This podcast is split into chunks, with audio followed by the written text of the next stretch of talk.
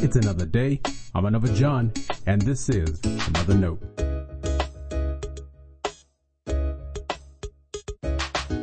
Today's edition of Another Note is titled A Ride in a Luxury Car. Our scripture reference today is Isaiah chapter 30 verses 15 through 18. As always, may the Lord add his blessing to the reading and hearing of his holy word.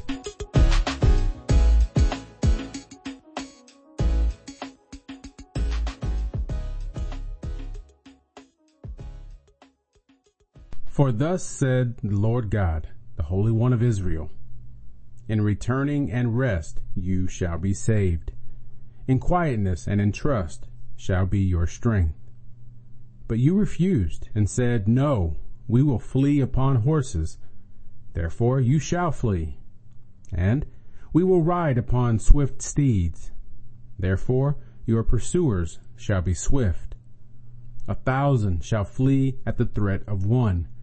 At the threat of five you shall flee until you are left like a flagstaff on the top of a mountain, like a signal on a hill. Therefore the Lord waits to be gracious to you. Therefore he will rise up to show mercy to you. For the Lord is a God of justice. Blessed are all those who wait for him. This is the word of our Lord. Thanks be to God.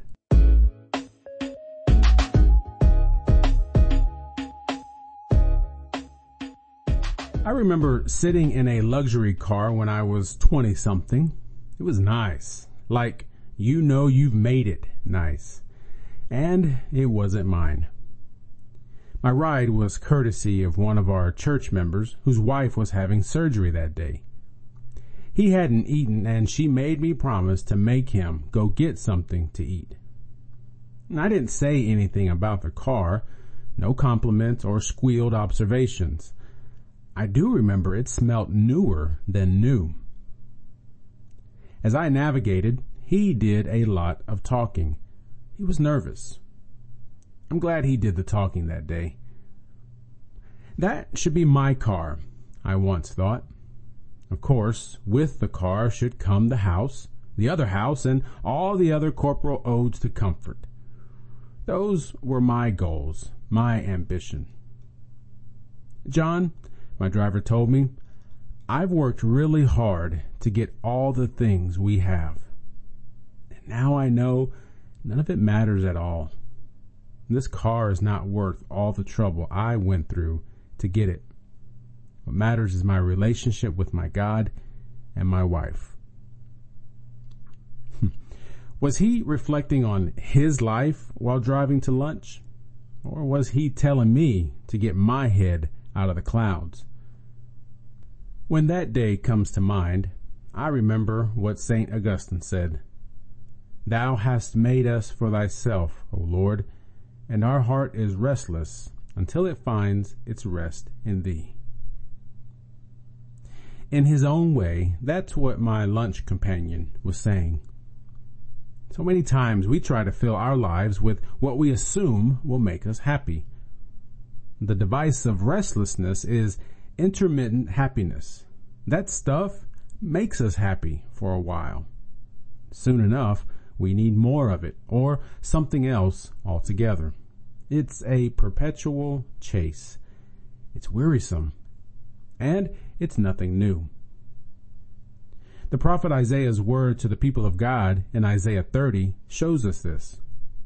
God's people would pick sides with their enemies. One day they align with them against another enemy.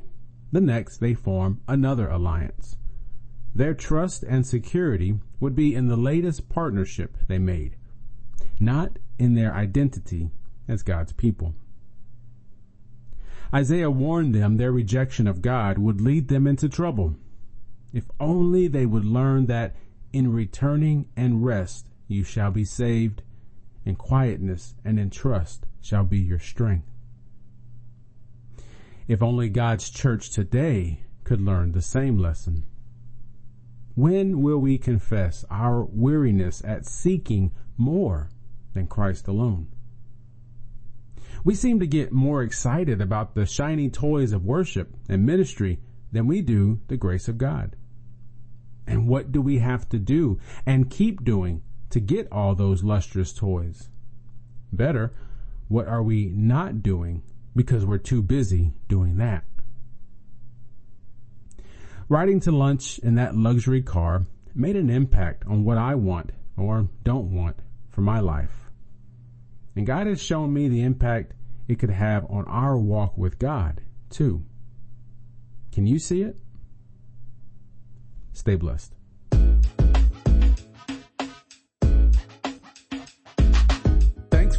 Supporting Another Note.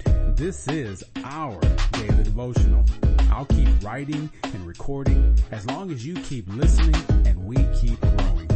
If you ever find another note on iTunes or anywhere else podcasts are available, make sure to leave a review so others can join us. The easiest way to connect with me is online at anotherjohn.com.